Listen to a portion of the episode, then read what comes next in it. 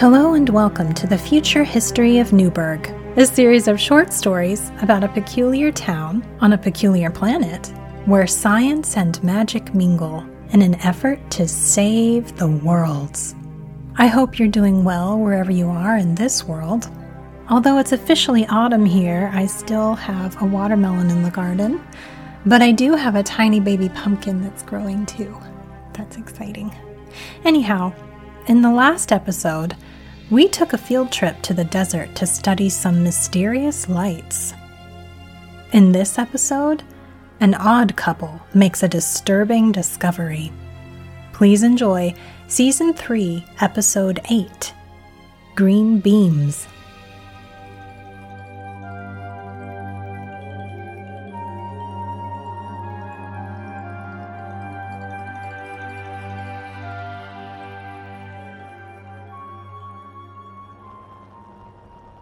Dr. Weber swiped her comm screen to open the newspaper.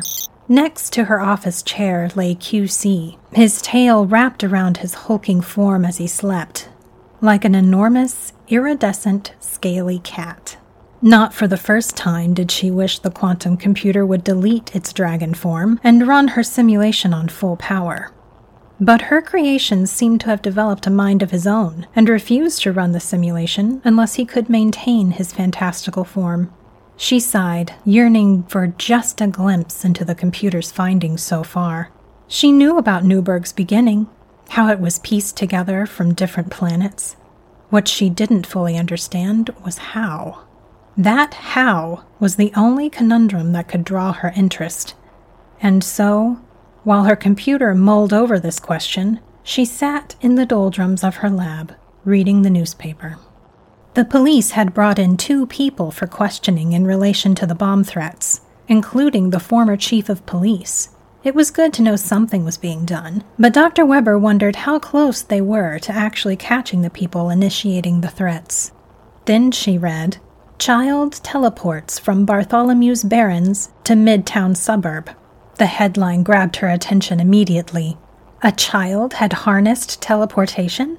The article explained the girl, her sister, and her friend were trying to catch a glimpse of what some people were calling Bart's beacon when she abruptly disappeared and reappeared safely back home. As yet, no sages had been linked to the transportation spell. I just saw a green flash and she was gone, Sister Liza explained. It seemed like the light took her away. We didn't know what to do. We were really scared, the article continued. Dr. Weber closed the screen and considered. A green flash, and she was gone. That sounded familiar. That sounded like distribution center transport technology, a technology she had created. If it was, the girl was lucky she was alive and in one piece. Transportation technology was never meant for human or Zan use. Dr. Weber's first instinct was to contact the head of the distribution center. However, upon reflection, she realized she didn't know who that was. She had always dealt with Ms. Bliss when integrating her transport tech into the center decades ago. She dialed the parliamentarian's number, but even her assistant Angelica didn't answer. Dr. Weber pursed her lips and decided it was her technology. She didn't need anyone else's permission to go inspect it. She needed to discern if it was misfiring, or if the problem was in the hands of those in charge of the distribution center. She took the SkyTrain to Midtown and walked a few minutes to the industrial area of the city. There, looming like a gargantuan steel bunker, was the distribution center, which took up the same space as four city blocks. Dr. Weber hadn't been there in years, and it took her a while to find the entrance. She followed a flight of drones carrying boxes around to the back of the massive building. The drones disappeared over the roof, where there was probably a special receiving entrance. She couldn't follow them there, but she now saw a short cement staircase leading up to a nondescript door. Entering, she was greeted with cold, much like entering her own lab and rivaling the chilly outdoor temperature. The distribution center housed a colossal server and needed to keep the temperature low to prevent it from overheating. It resembled the server at the Newburg Library, Except instead of a tall column of flashing lights and whirring fans, the distribution center server was spread out along a wall. There wasn't a single person in sight, but she did hear a voice coming from the end of the corridor. Her smart taupe pumps made commanding clops against the waxed floor as she followed the voice. It was accented, whiny, and easy to hear against the background hum of machinery.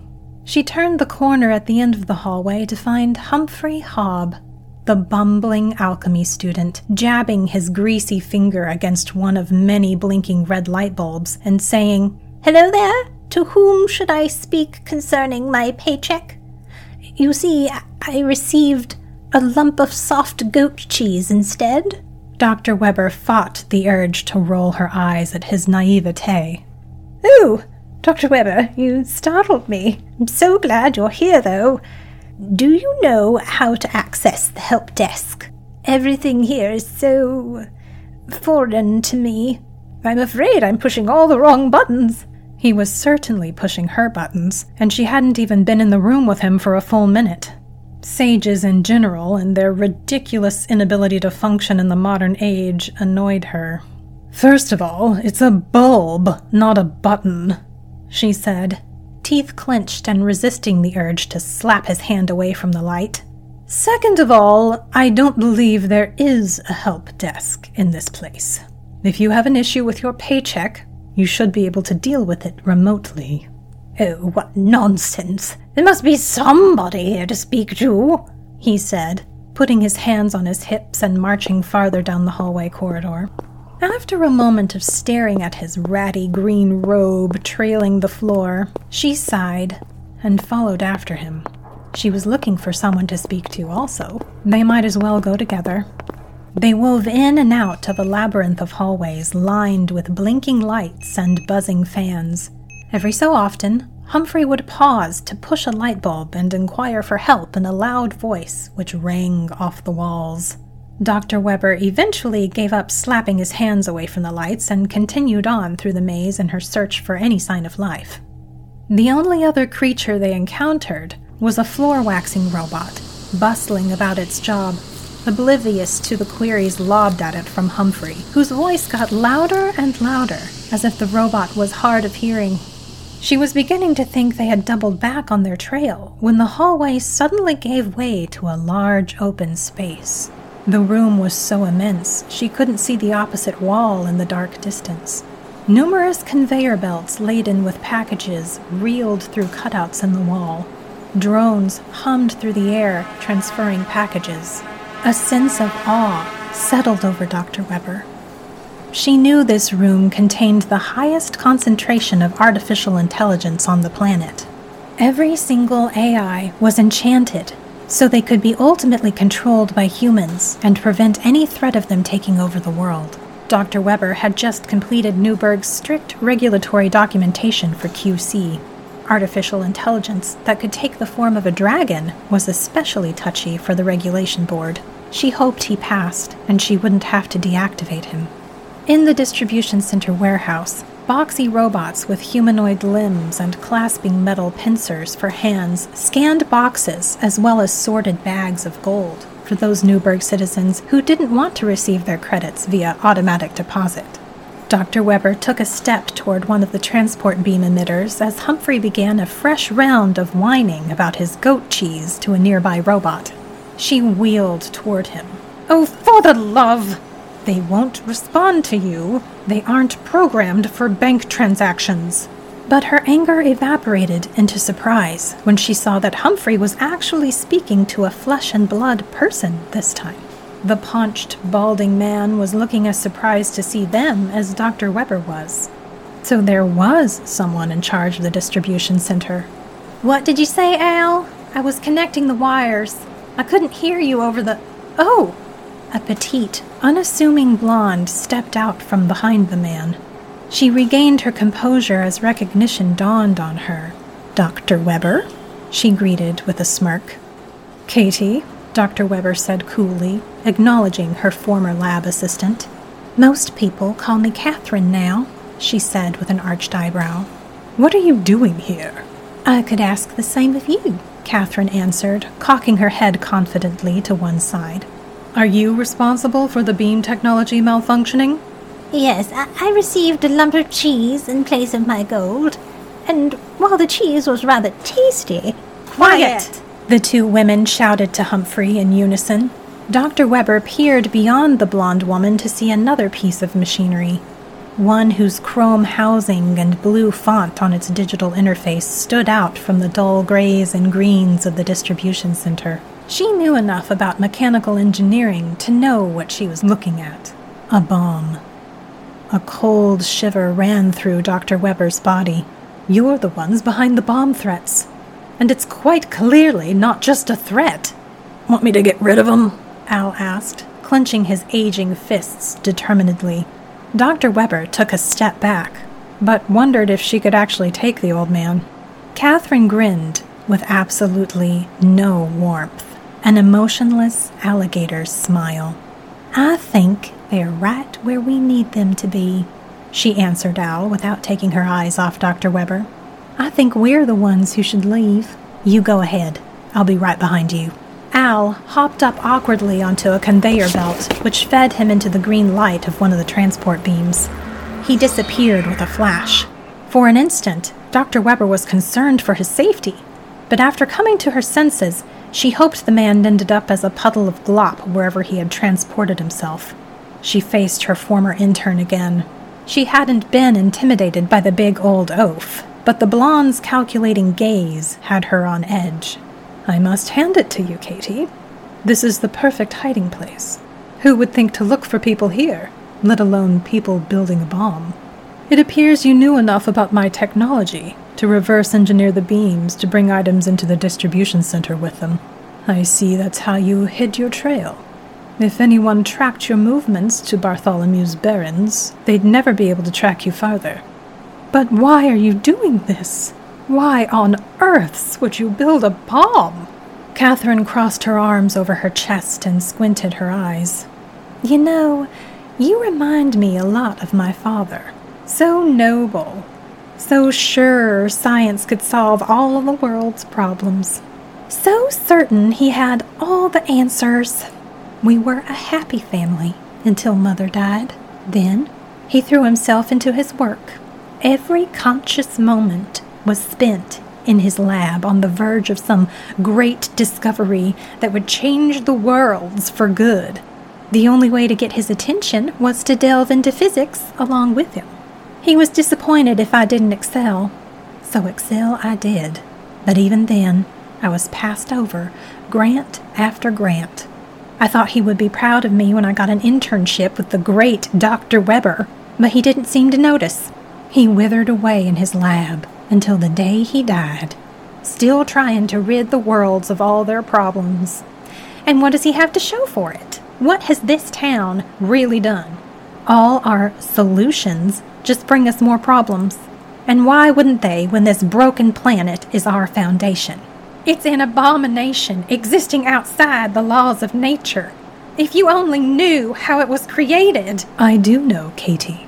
I found out a little while ago, Dr. Weber said, remembering her own outrage when she had learned the truth.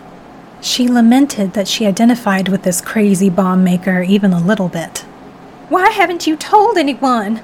Catherine shouted, making Dr. Weber jump. A bunch of pieces of dying planets tacked together with dark matter like Frankenstein's monster. Everyone knows how that story ended. We're trying to preserve life. But at what cost? If I could only find the sages who were responsible for holding this planet together, I would end them before this world wreaked even more havoc. Catherine said, clenching her fists. The only one I see wreaking havoc right now is you. Can't you see how much fear you caused? You want to murder the population of an entire planet, Dr. Weber said, taking a step closer to the woman, willing her to see sense. Newburg is unnatural. Catherine shook her head with a crazed expression. I'm far from the only one who believes this world is an aberration. The worlds will end when it's their time. We can't manipulate fate for our own ends. We shouldn't be here. You must see that setting off a bomb to destroy a planet will certainly destroy you in the process. Think rationally. Catherine's smile got even toothier. Newburg was going to destroy itself anyway. We're just speeding it along so it doesn't destroy the Earth's. And I'm not going to be on the planet long enough to be caught in the blast zone. But there's no way off the planet, unless. You're not suggesting that Akua Igwe has anything to do with this, Dr. Weber said, unable to believe the portal opener could be involved in helping these criminals escape. Catherine laughed, too loud for the metal lined space. Adrenaline seemed to be emanating from her in waves as she retrieved a slim remote from her pants pocket. She pressed one of its buttons, and the mechanism behind her whirred to life. A countdown of 59 seconds displayed on its interface screen. The countdown hadn't started, but it would at the whim of this mad woman. Dr. Weber stared in trepidation at Catherine's right thumb, hovering over a red button on the remote but in her periphery, she also saw Humphrey Hobb sneaking low and slow behind Catherine. In their fervor, the two women had completely dismissed the inconsequential man. Now it seemed he was using their distraction to his advantage. She could only hope he wasn't planning something idiotic. No. Akua and the Watchers only thought they could control the way on and off the planet. As Catherine scoffed, Humphrey, still in his crouched position, pushed her feet out from under her, making her fall backwards onto him. It was far from a genius plan, but he had provided the element of surprise. Now, if only Dr. Weber could take advantage of it. Everything seemed to slow around Dr. Weber. She took in the look of shock in Catherine's eyes as she fell. The grimace on Humphrey's face as Catherine's elbow made contact with one of his kidneys. She even had time for an internal chuckle of delight about that. Then her eyes locked on the remote, almost completely free of Catherine's slackened grip. Dr. Weber lurched forward. She'll never know if she pushed the button on the remote as she snatched it out of Catherine's hand, or if it was Catherine's last ditch effort to keep hold of the remote that ultimately squeezed the button. Regardless, the countdown began with a robotic voice announcing Sequence initiated. Humphrey grunted in pain as Catherine pushed him down in order to scramble to her feet. Seeing the writing on the wall, the conniving woman hurtled to the same conveyor belt that her co conspirator used. With frantic eyes and a devious smile, she vanished in a flash of green, transported to who knows where. Dr. Weber knew there wasn't time for her and Humphrey to figure out a way to escape. She had to neutralize the bomb. She raced to the device, though she knew it was futile. She mashed every button on the remote, but there was no change. The countdown persisted. Humphrey shuffled over to the bomb, but she pushed him aside, tapping the display screen, hoping for an option menu to pop up so she could abort the sequence. It was no use. Three seconds, two seconds, one second. Dr. Weber felt Humphrey's clammy hand grip hers as the bomb emitted a flash so bright that it seemed the world was lost in light.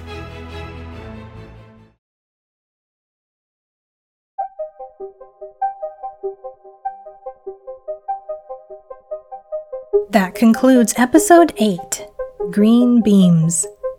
If you enjoyed this episode, why not leave a review? As a listener to other podcasts, I know that this call to action segment of the show gets repetitive and maybe even annoying, but I also find myself forgetting to subscribe and review until someone reminds me, even after being a long time listener. I think, oh, I'll just do it later when I have some time, but we know later comes and goes. Rating and reviewing is extremely important for podcasts because it triggers the algorithm overlord to send people suggestions of other podcasts they might like. And likewise, I know you probably know about my donation links, links to my books, and links to merchandise that are below in the show notes. But they also get lost in the shuffle of life, and that's why I remind you about them in case you do have a desire to support the show but just haven't gotten around to it yet. Above all of that, I'm just happy you're here. I don't know most of you, but you've touched my life, so thank you. The Future History of Newburg was written, narrated, and produced by R. Don Hutchinson. As always, thank you so much for listening and helping the story unfold.